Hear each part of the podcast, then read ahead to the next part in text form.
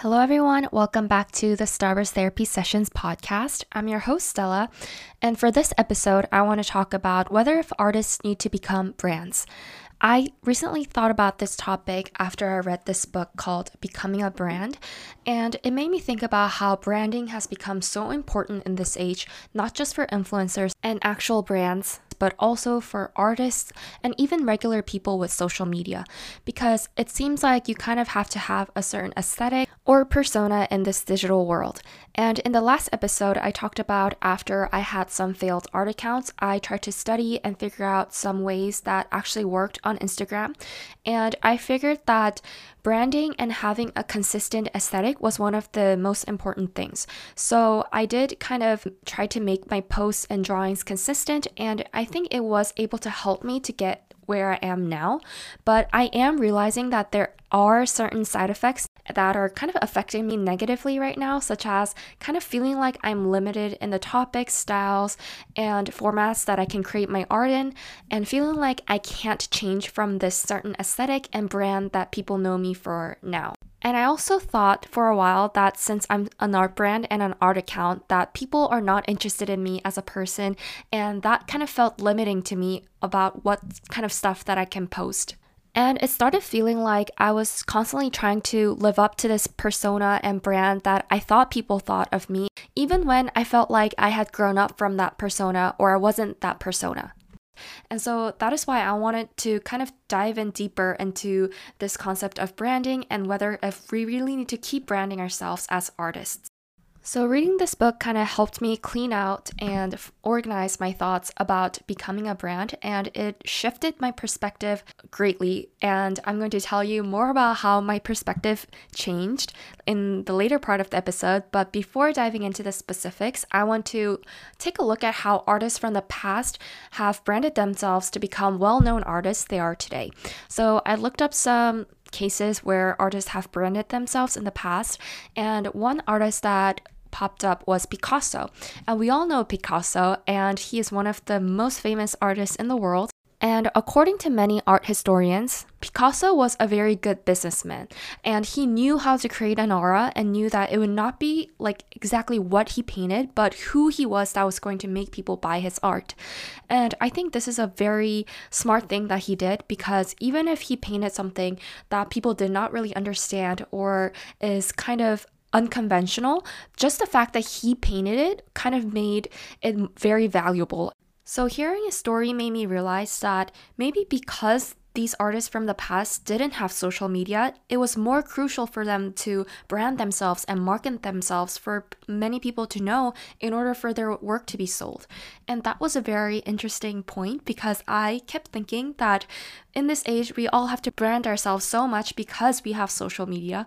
But branding already existed and was so important for artists even back in the day. Another artist who is such a great example of an artist who is a brand is Banksy because we really don't know anything about Banksy, his age, identity, but we go crazy for his works. And I think if Banksy's name was not attached to the artworks, they would not be as valuable and, expensive as they are. And this can be proven because Banksy did do an experiment where he set up a stall in NYC and used an, an anonymous old man to sell his works for only $60. And when people just thought this old man was selling Banksy's works, people were not interested, and only a few people bought it. But once it was revealed that it was him, people went crazy to buy the painting. So he really did prove that his name, Banksy, was something that added to the value of his work, and he really did a great job creating a great brand from himself. So, coming back to the book, the book talks about in order to become a good brand, number one, you have to build trust with your audience and be objectively good at what you do. So if you keep um, showing up for your audience and you show that you have the skills, then you will build trust with your audience. And he says that there's a distinction between just followers and audience and true fans. And those audience, general audience, are people that if a competitor with the same products or skills come up, but they have a lower cost or there's something more better about them, then they would just move to that competitor. But true fans stay with you because you have built the trust with them. And the number two is you have to have human connections because humans are attracted to other humans. And if you don't have that humanly quality, he says that um, you cannot become a good brand and people will not be attracted to you. And number three is you have to be curious about the world and have a question that you are willing to solve. So I really resonated with this third point because I think that good brands come when they're try to innovate and they try to show the world something that isn't there before. I think a great example of this is Apple because they questioned why people don't have their own personal computers and smartphones and literally made something out of nothing. And the fact that they have a philosophy behind their products and their design is what make makes people buy their products even if they're expensive. So looking for bald spots in the world and things that you can make better and actually following through with it is really important in order to build a good brand. But the most important message of this book that made me change my perspective on how to become a brand is that being yourself is the best brand. And it connects to the points about building a human connection the second point, but this message that the book taught me kind of changed everything for me because I think before I thought that this aesthetic or this way that I drew art was my brand, but it's not. It's the way I think. It's the philosophy behind my artworks. It's the ideas that are behind my artworks that are the brand. And it's my actual personality and the things that I want to see to the world that is going to help my followers you guys and me connect. And that was such a mind changing thing for me.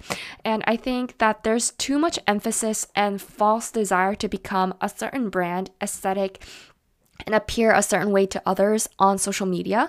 But the best brand is you, your story, your thoughts, because no one can truly replicate it. And like I said before, humans are attracted to that kind of messy and unpolished human quality of others.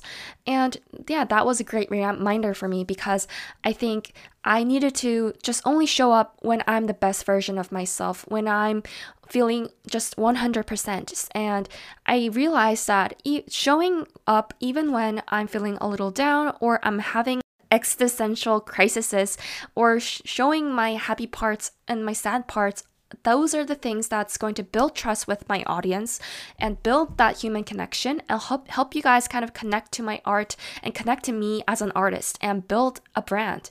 So yeah, that's what I'm taking away. And going back to Banksy and Picasso, yes, they are pretty strategic and they were good businessmen, but in the end, I don't think that their branding would have worked if they weren't being 100% true with the art they were creating and had such a phenomenal philosophy be- behind it. So even though they are brands and they branded themselves, their artworks themselves are objectively are so good and groundbreaking. So I think that's why they were able to build such such successful brands. So I want to encourage you that yes, having some kind of branding and marketing techniques are useful in order to get your name out there in this age of social media and branding yourself. But I think that we can't forget that branding only works if the work that we are creating and producing is authentic and true to us. And I really don't think people will be moved by our artworks if we are not being honest in them. Isn't that what art is all about? It's not being strategic, it's drawing things that come out of your heart. And I think that if I think for me, even like I was so caught up in that thought that I needed to become a brand and I need to have like a consistent aesthetic that I really lost the spark in creating genuine art from my heart, which is something that made me love art in the first place. And I think that this pressure and social media should not let us lose that spark. So don't be afraid to show your true self and don't be afraid to change your subject matter and style if you feel like you're growing up and changing because we can't ever just stay the same. And I want to end this episode with saying the best brand is you. And that is the most important message that I want you guys to take away from this episode.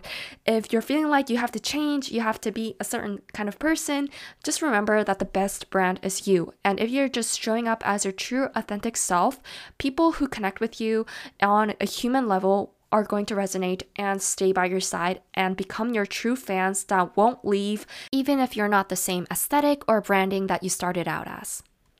So, I'm pre recording this podcast before I go on my New York trip, but when I'm posting this, it will probably be when I'm in New York. And I think my uh, posting schedule for this podcast will be every Sunday.